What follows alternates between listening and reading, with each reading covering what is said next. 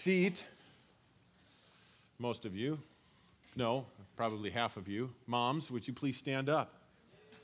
I'd like to thank you, moms. It's, it really is a shame that we only do this once a year. It should be a, probably a daily thing. But if, moms, if you'd stay standing, the rest of us, let's, let's go before the Lord and thank God for our moms. Heavenly Father, we, we thank you. We thank you for the moms that you've placed in our lives, Lord. And specifically this morning, Lord, we thank you for the mothers that are here. And Lord, ask that you, that you strengthen them, that you encourage them. Lord, I pray that today they feel loved, they feel appreciated. Because, Lord, we, where would we be without our mothers? And Lord, we just thank you for them. Lord, ask your blessing upon them today. In Jesus' name, amen. Thank you again, moms. All right. Take out your Bibles if you would. Open them up to Hebrews chapter 12. Hebrews chapter 12. If you don't have a Bible, there should be one under a seat in front of you. Grab that. If you don't own a Bible, take that home with you. It's important to have a copy of God's Word to be in regularly, daily. Hebrews 12. If you have been a Christian for any length of time, probably even just a matter of until you shared your faith with one person, you have heard this probably numerous times. Well, if there really is a God, how can a God who is so good, how can bad things happen to good people? And quite honestly, we've probably asked that question ourselves. How can bad things happen to good people? There was a book that was even written back in the early 80s called When Bad Things Happen to Good People, and it was written by a Jewish rabbi. And what he basically came to the assumption of is God started this whole thing, but he's really not in control of anything. It's all happening outside of his control, and we, as the people who are living in it, really need to forgive God for not controlling things more. That is in complete contradiction to the Word of God. We serve a God who is sovereign. We serve a God who is in control. We serve a God who has his hand on everything. So we go back to the question why do bad things happen to good people? And the, the problem is with that question, we are placing everything into two categories bad and good. Bad people, good people. Bad things, good things. This morning, we're going to look at a third category, not category bad, not category good, category God. Why do God things happen to God's people? And we're going to look at a section today that probably not many people really enjoy the topic of. And we're going to read it through first and then go back and, and look at it. And I, part of any inductive Bible study, if you've ever taken classes on how to, how to do an inductive Bible study, one of the first things that you're taught to do is look for a word that repeats. So let's see if we can find that word this morning. Hebrews 12, starting in verse 3. For consider him, Jesus, who has endured such hostility by sinners against himself, so that you will not grow weary and lose heart. You have not yet resisted to the point of shedding blood in your striving against sin, and you have forgotten the exhortation which is addressed to you as sons. My son, do not regard lightly the discipline of the Lord, nor faint when you are reproved by him. For those whom the Lord loves, he disciplines, and he scourges every son whom he receives. It is for discipline that you endure. God deals with you as with sons. For what son is there whom his father does not discipline? But if you are without discipline, of which you have become partakers, then you are illegitimate children and not sons. Furthermore, we had earthly fathers to discipline us, and we respected them. Shall we not much rather be subject to the Father of spirits and live? For they disciplined us for a short time as seemed best to them but he disciplines us for our good so that we may share his holiness. All discipline for the moment seems not to be joyful, but sorrowful. Yet to those who have been trained by it, afterwards it yields the peaceful fruit of righteousness. Did you catch it? It's not hard, huh? In just those verses that we read, nine times the word discipline is used. And two more times in verse 11, it refers the word it referring directly to discipline. 11 times discipline. Discipline. And it's not on our favorite topic list, is it? None of us really like to look into discipline, but I want to challenge that this morning because I think the reason for that is because we look at discipline as one thing and one thing only, and that's punishment. That's the word that we would use if you're going to find a word synonymous with discipline would be punishment. But understand, this is a, a English translation of a Greek word. And that word that is used in the Greek language is paideia or paideuo. It's both it's used interchangeably here in the 11 or the 9 times it's used. Paideia or paideuo. Listen to the definition of paideia. It means to provide instruction with the intent of forming proper habits of behavior. Paideia is a broad term signifying whatever parents and teachers do to train, correct, cultivate, and educate children in order to help them develop and mature as they ought. In here, we see that the word that's translated discipline does not refer only to punishment. Absolutely, parents, when dealing with children, punishment is involved, there's no doubt. But there's all sorts of other things that go into the training and raising of children. This same word, paideia, uh, Paul used it, writing to, to Timothy, 2 Timothy chapter 3, verses 16 and 17. It says, All scripture is inspired by God and profitable for teaching, for reproof, for correction, for training, paideia, in righteousness, so that the man of God may be adequate, equipped for every good work. The same word, paideia, is used, Acts 7, verse 22. Moses was educated, paideia, in all the learning of the Egyptians and was a man of power and words and deeds. Paul again is being quoted in Acts chapter 22, verse 3. It says, I am a Jew born in Tarsus of Cilicia, brought up in this city, educated, paideuo, under Gamaliel. It has to do with education, it has to do with training. Yes, absolutely. Discipline involves punishment, involves correction, but it's not exclusively that.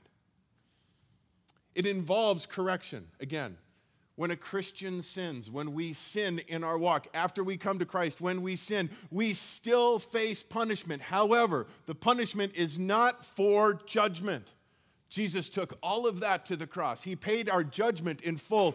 The discipline we receive as Christians is for correction. We, God loves us too much to let us continue in this direction of sin in our lives. He knows what it will lead to. So he sends these corrective things to us. Same thing as we do as parents. There was a little boy who went to his teacher one day and he said, Mrs. Brown, I don't mean to scare you, but my dad said that if I don't start getting better grades, somebody's getting a spanking.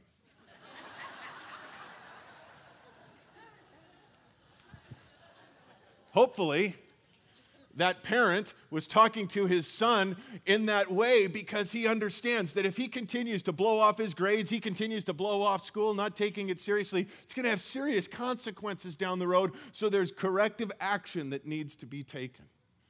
David wrote, Psalm 119, 67 and 68, understanding this, he said, Before I was afflicted, I went astray. I was walking, I was heading that direction, I was going, doing whatever I wanted before I was afflicted. But now I keep your word. You are good and do good. Teach me your statutes. What he's saying in this is, I was going my own direction. I thought everything was fine until your corrective hand came upon me. But now I see differently. Now I understand. And afterwards, he's even saying, Lord, send some more. Since I don't want to go, I want to stay here. I don't want to go to the right or to the left. I want to follow you. He saw the benefit of it.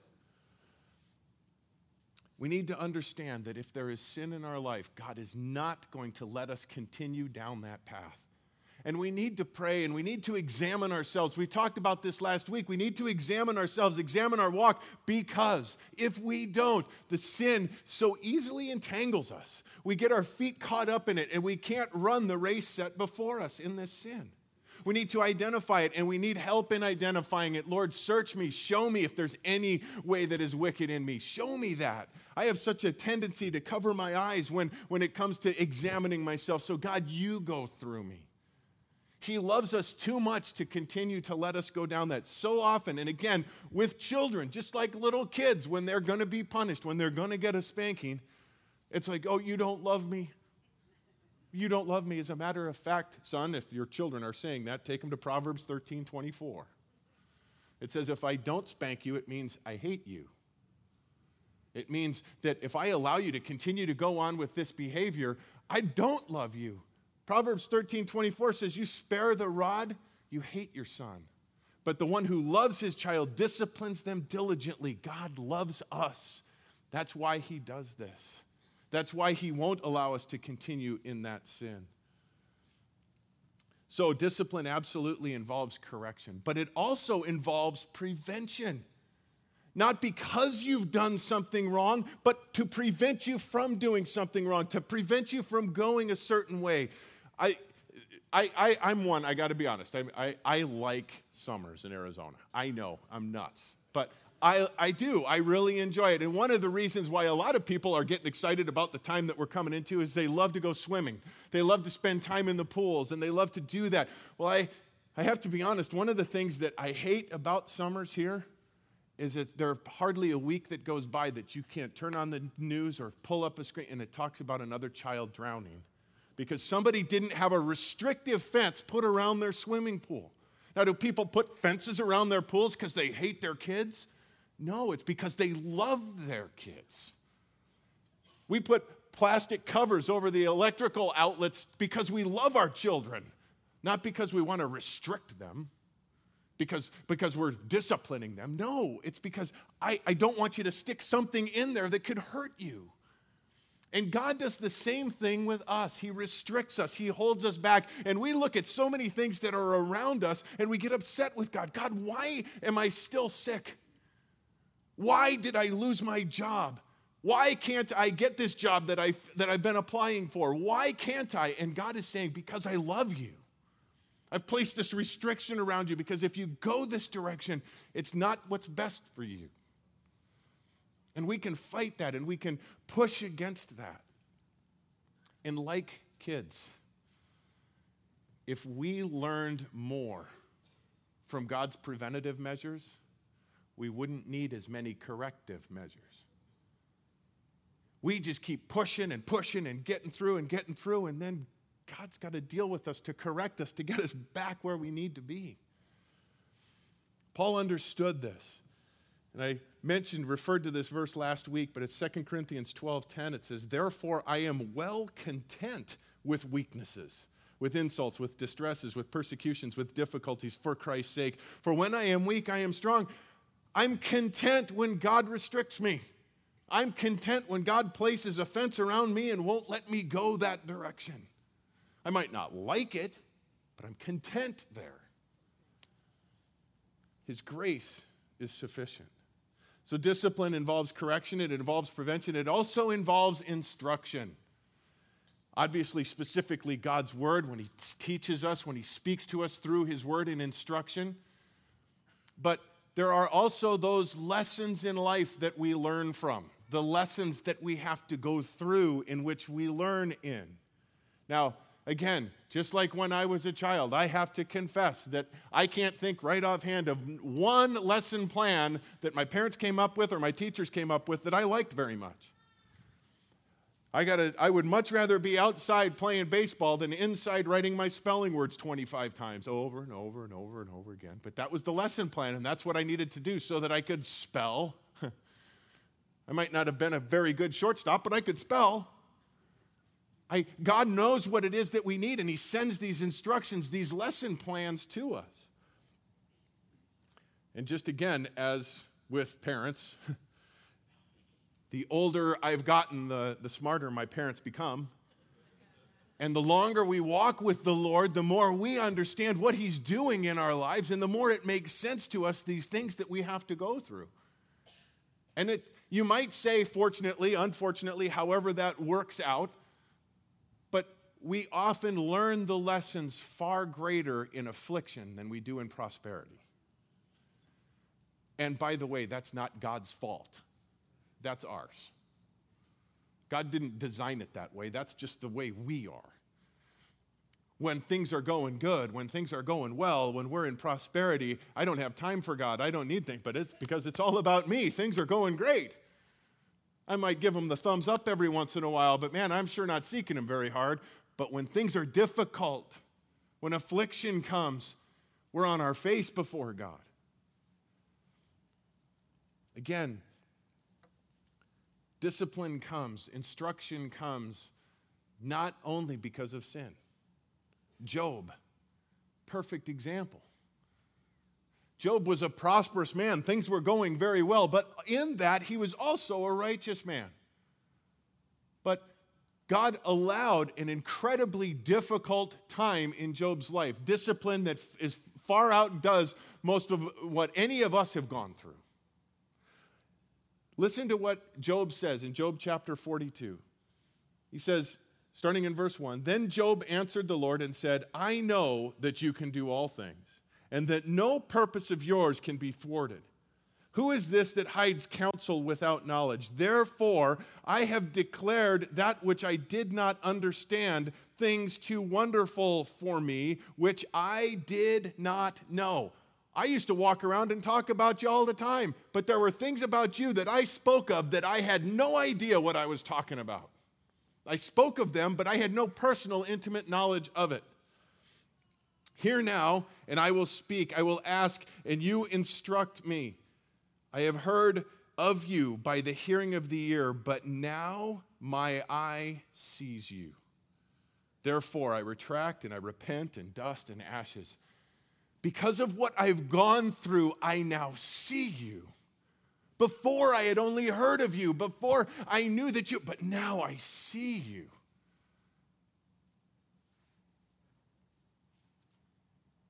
instruction. Again, some of the lessons are ones that are very difficult, are very hard. Understand this, though, about this whole discipline process, this whole education process, this whole instruction that we go through. It's a lifelong process. We continually go through it. One thing about our teacher, God, He's not going to let us graduate onto the next lesson until we get the one down that we're in. Taken the same course a couple times? Discipline. You know, I, I love how God does things sometimes and how He just shows you things. I was having coffee with a friend earlier this week and was sharing with him the fact that we're going to be covering this section discipline. And I said, it's, it's nine times in just these few verses the word discipline is used. And he said something that just as soon as he said it, I was like, oh, that's cool. And then I started thinking about it some more and more and started going over it in my mind a little bit more and ah, just like, God, you are so awesome. Just something simple. I'll share it with you. A little slide of worship they could put up there. What does that word say? Discipline. Watch what one slight little change to the word does discipline.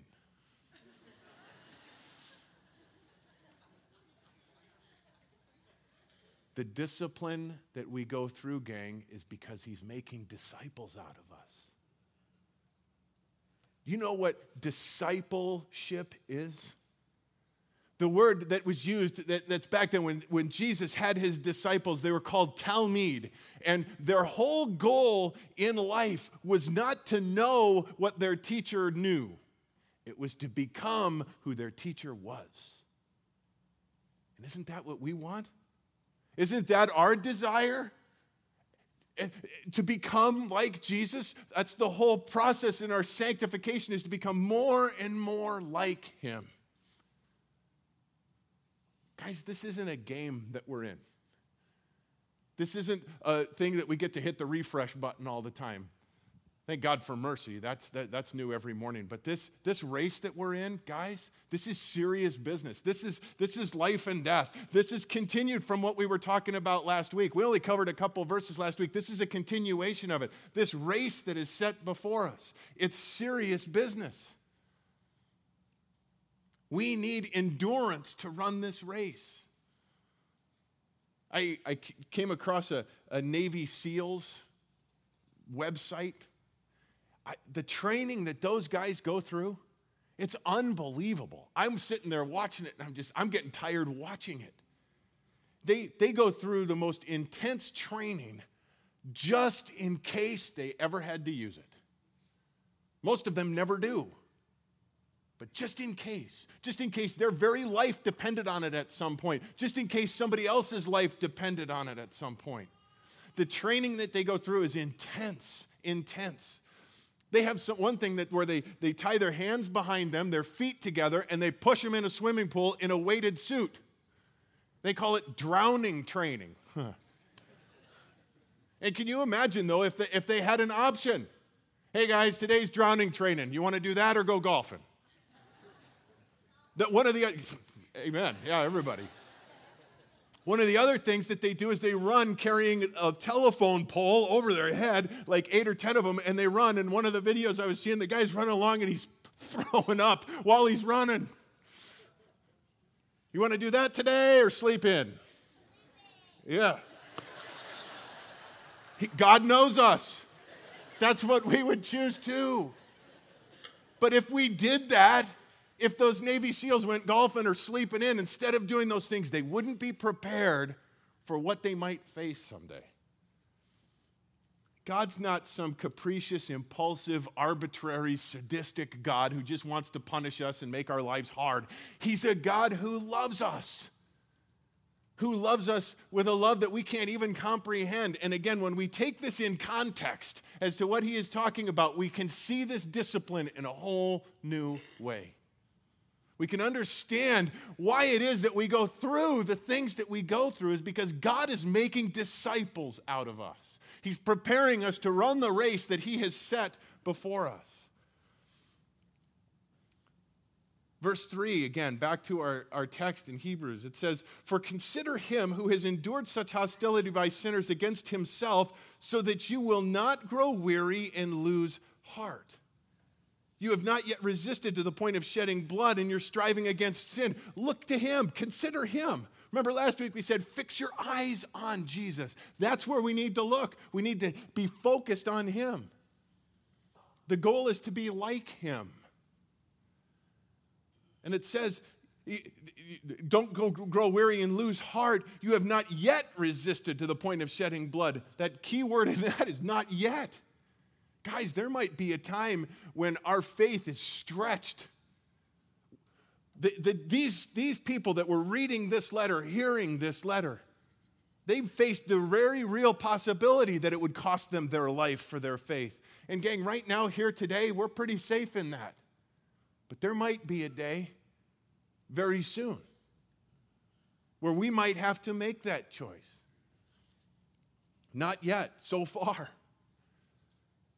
Pray it doesn't come, but just like the SEALs, they, they pray that they never have to use that training, but if they ever did, be ready. He's saying, don't grow weary and lose heart. There's a time coming when it could get worse. And if you're tired now and you feel like giving up now, Jeremiah 12, 5 says, If you have run with footmen and they have tired you out, how will you compete with horses? If you fall down in a land of peace, how will you do in the thicket of the Jordan? This race requires endurance. Today, a lot of it could be down the road, even more. We need to be ready. So he continues, verse 5 and, and you have forgotten the exhortation which is addressed to you as sons. My son, do not regard lightly the discipline of the Lord, nor faint when you have been reproved by him. For those whom the Lord loves, he disciplines, and he scourges every son whom he receives. You guys have forgotten this because you've bought into the lie of the enemy. You've heard him, you've listened to him, and you're listening to him instead of what God says. The enemy says, You're going through this tough time. Some God. He doesn't love you very much if he's making you go through this. He's forgotten you, he's abandoned you, he's left you. The enemy wants you to buy into that because he knows if he does, he gets you down this path. But he's saying, You've forgotten. You've forgotten the exhortation, which is the encouragement that God disciplines you because he loves you. We're told to avoid two things in this Two things. First of all, don't regard it lightly, this discipline. Don't take it flippantly. Don't disregard it. If you have a New King James Version, it says, don't despise it. which is another proper rendition of the word despising it, hating it. It's quoting Proverbs 3:11 where it uses the word reject. How do we do that? How do we despise the, the discipline of God, rejecting it? Well, primarily by not seeing it for what it is, for looking at it some, as something totally different. And we do that in a myriad of ways, but one of the most popular ones is blaming somebody else for it. I'm in this because of you.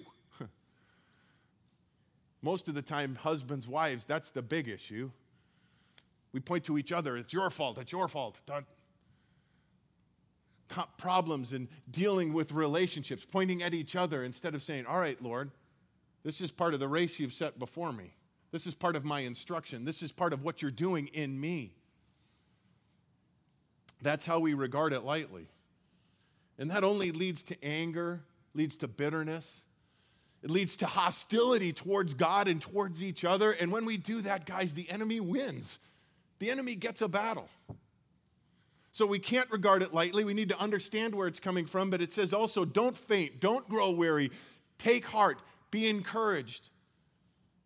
If you feel that it's more than you can handle, you lean on God's word that says He will not allow you to face anything more than you can handle, that His grace is sufficient to get you through. So we're not to despise, we're not to give up. He says, even in this text here, that some of the discipline, even don't, don't get discouraged, don't get upset, even when it gets really serious. Notice he uses the word scourging, which is a proper translation. It's some discipline is extremely hard, is extremely difficult. And notice it says that he scourges every every son, not just the bad ones, not just the Jonahs who God says go to Nineveh and they go the other way. And they run from God and they run from the calling and they run from what God says and he sends some severe discipline, a 3 days in a fish's gut. Not just that. He scourges every son, even those doing well. We, on Wednesday nights, have been studying the life of Joseph, a man who, a man who lived a righteous life, who loved God, who, who did the right things. Yet he ended up sold into slavery by his brothers. He ended up being falsely accused, thrown into prison 17 years. God dealt with him very severely in his discipline, but in it and through it, he was made into what he needed to be to do handle the task God had for him. Instead of giving up, instead of despising it, verse 7 tells us that we are to endure.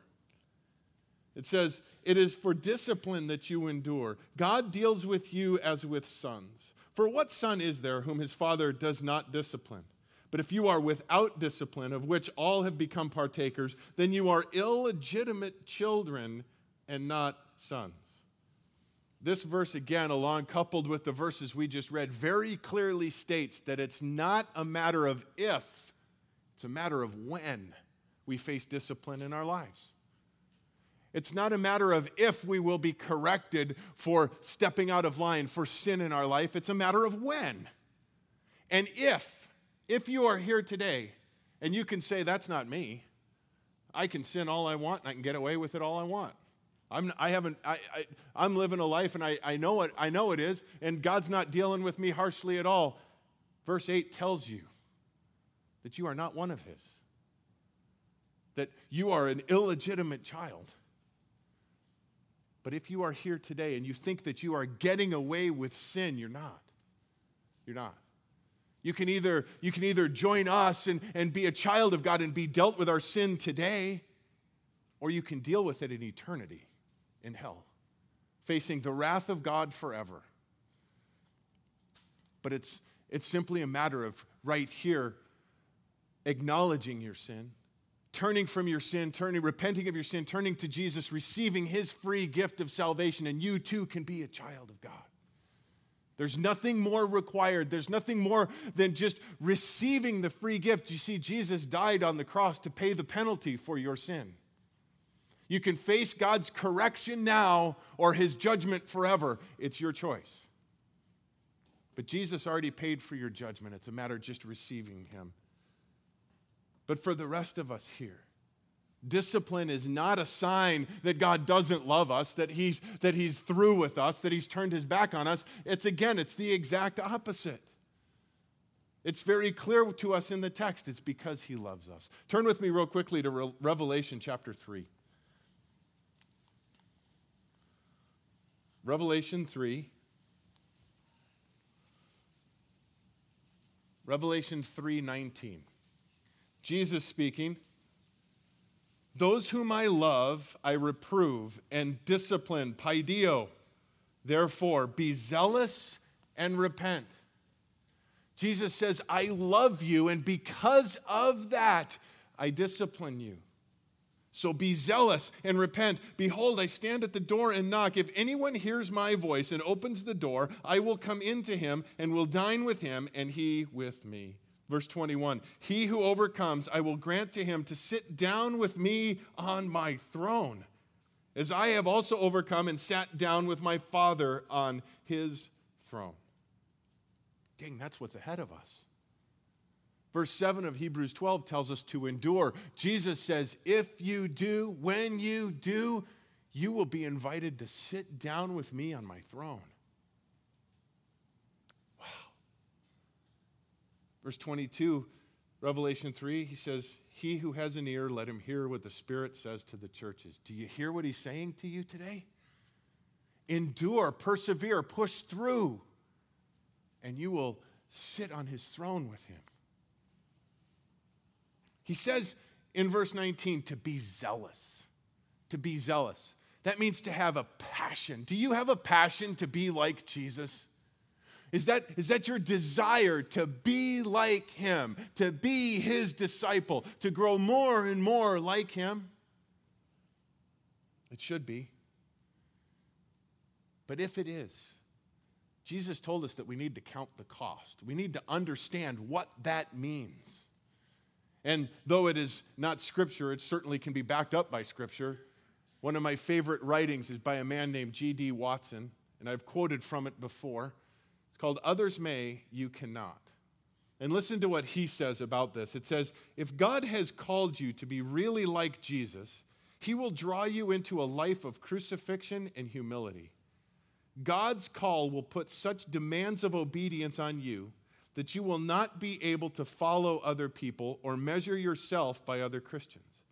At times, he will let other people do things which he will not let you do. The Holy Spirit will put a strict watch over you with a jealous love. He will rebuke you for the little words and the feelings or for wasting your time. So make up your mind that God is an infinite sovereign and has a right to do as he pleases with his own. He does not owe you an explanation of these, or these mysteries. But if you give yourself to be his child, he will wrap you up in a jealous love and give you the precious blessings for those who belong heart and soul to Him. Settle it forever, then, that you are to deal directly with the Holy Spirit. It is His option to tie your tongue or to chain your hand or to close your eyes in ways that He does not seem to use with others. And when you are so possessed by the living God that your heart delights over this peculiar, personal, private, jealous guardianship and management of the Holy Spirit over your life, you will have found the vestibule of heaven. Now, we like to skip to that last sentence finding the vestibule of heaven. But understand what that means, what that requires. That means, God, you're in control. I give it all to you. I trust in you to take care of it, no matter what that means. No matter what discipline, there I did it, discipline, discipline, no matter what that entails. I submit to you, God. And that's what our text, if we go back to Hebrews 12, says. Verse 9 Furthermore, we had earthly fathers to discipline us and we respected them. Shall we not much rather be subject to the Father of spirits and live? It only makes sense. It only makes sense that we submit to Him, that we, that we come under Him completely and say, All right, have your way, Lord. For they disciplined us for a short time as seemed best to them but He disciplines us for our own good, so that we may share His holiness. All discipline for the moment seems not to be joyful, but sorrowful. Yet to those who have been trained by it, afterwards it yields the peaceful fruit of righteousness. Tom Landry, the former coach of the Dallas Cowboys, was quoted as saying, The job of a coach is to make men do what they don't want to do in order to be what they've always wanted to be. Now, that's a great quote. And that's, that's so true when it comes to dealing with athletes and, and dealing with, with students, like we've talked about before. But the same is true with us. We need to be willing to let God do in us and make us do things that we don't want to do so that we can become what we want to become. Do you desire holiness? You should. That should be the, the passion and the desire for all of us. God's word says, Be holy, for I am holy, because He tells me to, and because I want to be like Jesus. Holiness should be the top, top of my priority list. Do you want to have a life full of the fruit of righteousness? We should. It tells us that, you know, we trusted, we submitted to our coaches growing up, our fathers growing up. We submitted to their discipline, their pushing, their training in their limited understanding of things. I, I admit, I, my goal as a dad is to be the best possible dad I can be, to raise up godly, healthy children. But I fail miserably all the time because the Bible says, in my flesh there dwells no good thing, even at my best. But, God, but God, the all powerful, all knowing, the one who owns everything the one who is incapable of evil, who is only good, but God disciplines us for our own good. He knows what's best for us. And it says, so that we may share his holiness. Now, one thing that I do love about this section that we just read is the fact that it relates right to me as a human being and should be right to you in your humanity. It says, all discipline for the moment seems not to be joyful. I don't know about you, but there's times when I've, I've heard sermons on this before and even reading certain sections of scripture where I'm thinking, I'm going through a trial. I'm going through something really tough right now, and I'm supposed to be joyful. And I'm not. And here it says that it seems not to be joyful when we're in the throes of it. God understands us. God understands us. He under, just like again when, with a child going through some correction. What child is there that says, "Hey dad, make sure you get that wrist in there really good. I'm really looking forward to this spanking." We don't look forward to that correction. I, I, I've told you before, I played basketball growing up in high school and in college, and the further along I got, the more competitive the coaches and the teams I played for were. And if you've ever played basketball, you know what a suicide is. You start on one end of the basketball floor and you run to the free throw line and back, you run to midcourt and back, you run to the free throw line and back, you run to the end and back. And you have only a certain amount of time to do it in. And if one guy on the team doesn't make it, you all run again. I hated suicides, hated them. But they were done for our own good. Yes, there were times when they were done for correction. the night before, we didn't play with all of our all of our effort and boy we ran a lot of those the next day then for correction but the vast majority of them were for instruction teaching my body strengthening my lungs the coach knew what was ahead of us that's why he did it it wasn't again punitive it wasn't because he hated us it wasn't because we had nothing better to do it was because he wanted to bring the best out of us. And the same is true for discipline in our lives. It doesn't seem pleasant at the time, it doesn't seem joyful when we're going through it. Not one of those suicides was joyful, not one. But every one of them benefited me. And it prepared me, and it, it trained me. And it goes on to say, Yet those who have been trained by it, trained by it, it prepares us for what lies ahead. We talked about this last week. The course that's laid before us, the race that is set out ahead of us, God designed the course. He knows what's ahead of us. We don't. He knows what is going to be required for us to complete that portion of the course. We don't. So he allows us to go through things. He makes us go through things. He forces things into our path that we need to go through now to prepare us for there. None of us want to get there and not be ready. We don't want to get there and not be prepared. But not only for the race that is set before us now while we're drawing breath on earth, but for eternity.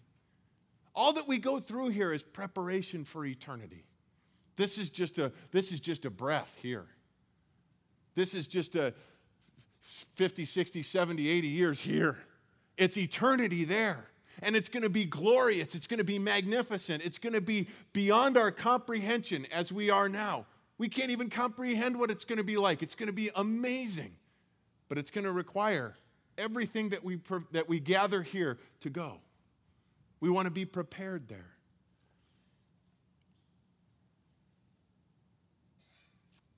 All discipline for the moment doesn't seem to be joyful. And I don't want to pass over that too quickly because I know that there are some people here today. I know because odds tell me that, but also because I read prayer requests, that some of you are in the midst of that time of discipline, that time of training, that, that time that is far more difficult than others. It's not just your daily grind. It's not the, the, the trials that we face day to day. It's serious. It's, it's more than you feel that you can carry. And you're hearing me and you're saying, I understand what you're trying to tell me, but I can't do it. I can't face this. I don't disagree with the overall concept, but I can't. I can't continue in this. If you're not there today, you more than likely will face something like this at some point. And it's important that we understand something. Turn with me, if you would, to Matthew chapter 11. We've talked about the discipline and the why. But here's the how Matthew 11, many of you know this. It's important that we see it, understand it, let it sink deep within us. Verse 28 Jesus says, Come to me, all who are weary and heavy laden, and I will give you rest. Take my yoke upon you and learn from me, for I am gentle and humble in heart, and you will find rest for your souls. For my yoke is easy and my burden is light. We're told, last week we talked about fixing our eyes on Jesus. We just read earlier, consider him. Jesus here says, Learn from me. Learn from me. We're to watch him, we're to, we're to seek him, we're to be focused on him. But he says, For I am gentle and humble in heart, and you will find rest for your souls. Look down, if you would now, chapter 12, Matthew, verse 20. Here, Jesus is, is showing that he is fulfilling what was written in Isaiah 42. It says, A battered reed he will not break off, and a smoldering wick he will not put out until he leads justice to victory. And in his name, the Gentiles or the nations will hope. Again, maybe you're here today and you are hanging on by a thread. You are that reed that is talked about here that you've been you've been broken off and you're just hanging on by a thread and f- flapping in the wind and you're just waiting for God to just come across and just break it off completely. He won't do that. He will come along and nurture you Maybe you're that, you just, you're, the flame is completely out and there's just a little smoke coming off of the wick and that's all, and you're just waiting for him to come along and extinguish it the rest of the way. He's not going to. That's not his heart. His heart is to fan that flame back. And it says that in his name, the nations will hope. In his name. Proverbs 18:10 says, "The name of the Lord is a strong tower. The righteous run into it and are safe. this picture, this strong tower, running into it and being safe. Everything's closing in around. The, the enemies are closing in. The things just seem that there is no chance of victory. In the strong tower, you now have the vantage point. Their spears can't reach you. In his name. When Moses asked God, What is your name? God said, My name is I am. Well, in the Gospel of John, Jesus personalized that so much and, and gave us so much framework around that. He said, I am the bread of life, I am the light of the world, I am the vine, you are the branches. Abide in me and you'll bear much fruit. Apart from me, you can do nothing. I am that vine that gives you life. Jesus said, I, I am the way, the truth, and the life. No one comes to the Father except through me. I am the resurrection and the life. And he said, I am the good shepherd. Basically, what Jesus is saying, summing this all up, is no matter where you are, no matter what you're going through, no matter how you feel that you can't go on, Jesus is saying to you right here this morning, I am whatever you need. I am whatever you need in the situation that you're in. I I get asked the question a lot as a pastor, and any of you that are in ministry or, or have people close to you that are going through a difficult, difficult time, you get asked the question, why is this happening to me? And I have to tell you, I don't know. I don't know. But I know who does. I know who does. And by the way, he doesn't owe you an explanation as to why. He might give it to you, he might not. But what I can promise you is if you turn to Him, if you focus on Him, He has promised something to you. Back again to Matthew 11. He says, Take my yoke upon you and learn from me. For I am gentle and humble in heart, and you will find rest for your souls. For my yoke is easy and my burden is light. Yeah, Pastor, I know I've, I've heard that verse before, but my burden isn't light. It's not easy. Well, I can tell you, based on the Word of God, that if that is the case where you are right now, it's because you're pulling too hard. You're pushing against it too hard. Jesus doesn't say that he'll change the burden. What he said is, Take my yoke upon you, which means he's yoked with you. And just like the picture of two oxen yoked together, if one is really struggling and the other one is just walking along, it means that one is pushing too hard, is out ahead of the other. Jesus said, Learn from me. Let me do the heavy lifting. Let me do the pushing. You just watch. Come alongside me. We'll, pull, we'll do this together, but let me do the heavy lifting. Let me do the heavy pushing. He promised that He will never leave us or forsake us, that He will never allow us to go through this alone unless we choose to walk away from Him. He said, I'm right here with you yeah, it's a tough lesson. Discipline is tough sometimes, the instruction is difficult. But what a tutor we have. What a God we have. Amen? Well, we're going to celebrate communion this morning, where we remember what he did for us on the cross. And as our worship team comes up and our ushers come forward to distribute the elements, let's go before the Lord in prayer. Oh, Lord, we are, we are amazed by you. And Lord, as we reflect on this section of your holy word, Lord, it, we can't help see your hand in our lives, even in the difficulties that we face. And Lord, I pray that each one of us would be able to see this in a clearer view today. That we understand that you, in your discipline, are making disciples out of us, preparing us for what is ahead. And Lord, if there is any sin in our life that we have not repented of, Lord, I pray that you would make that clear to us because, again, we are so capable and apt of, of, of guarding our eyes and not seeing it. Lord, reveal it to us. And Lord, of that sin right now, we repent. We turn away from that sin and we turn back to you. Lord, we remember that regardless of what we go through, no matter what it is, it's because you love us. Give us endurance. Lord, we submit to your will. We want to be more like you, Jesus.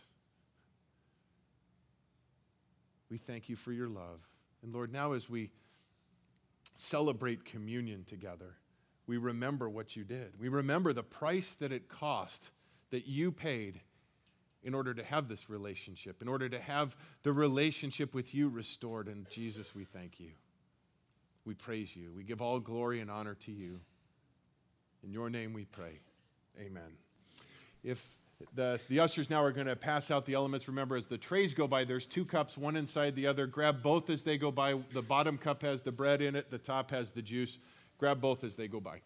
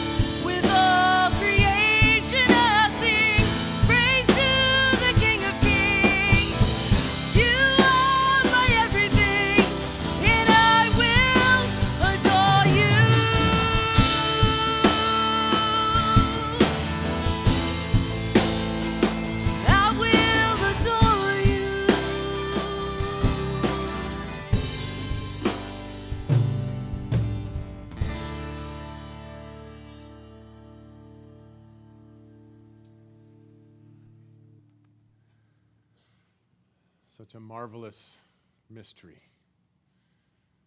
How the creator of the universe would love us, sinful man, ones who willingly disobey him, turn our backs on him, would love us so much that while we were yet sinners, he would die for us.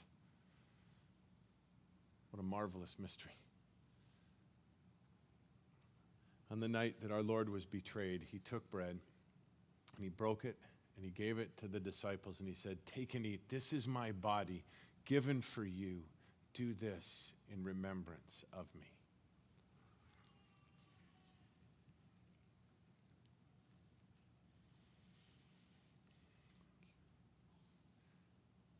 And in the same manner, after supper, he took the cup and he blessed it and he gave it to the disciples and he said, Take and drink. This is my blood shed for you, poured out for you for the forgiveness of your sins. Do this in remembrance of me.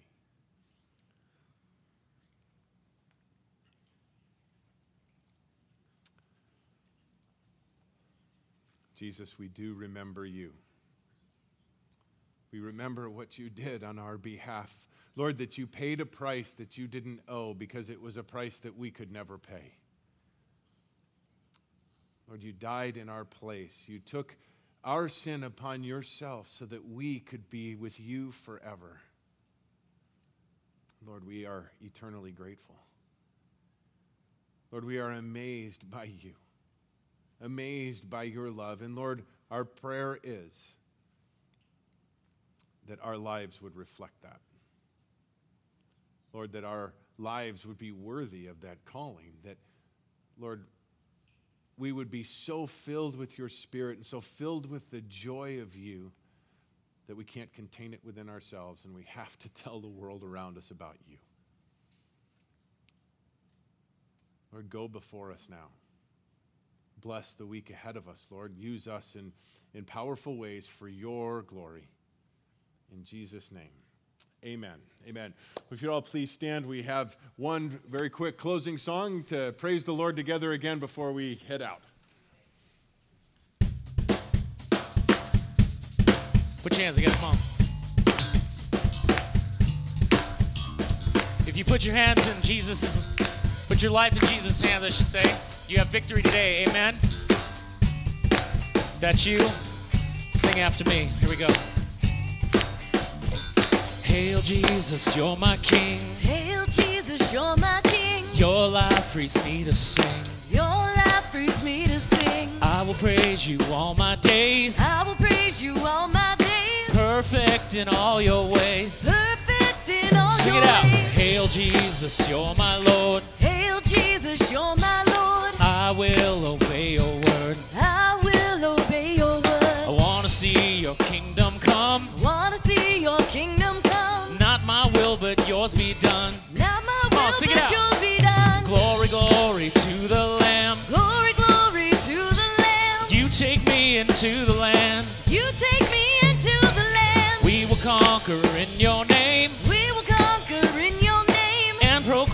Jesus reigns. And proclaim that Jesus reigns. Sing hail, hail,